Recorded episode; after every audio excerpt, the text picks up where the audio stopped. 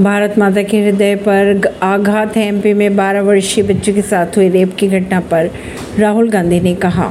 MP में 12 साल के बच्चे के साथ हुई रेप की घटना पर कांग्रेस नेता राहुल गांधी ने कहा, यह भारत माता के हृदय पर आघात है। उन्होंने ये भी कहा, महिलाओं के खिलाफ अपराध और नाबालिग बच्चों के साथ रेप की संख्या बढ़ती जा रही है, जो कि सबसे ज़्यादा मध्य प्रदेश में ही देखने को मिल रही है। आज मध्य प्रदेश की बेटियों की स्थिति से पूरा देश शर्मसार हो रहा है परमेश ने दिल से।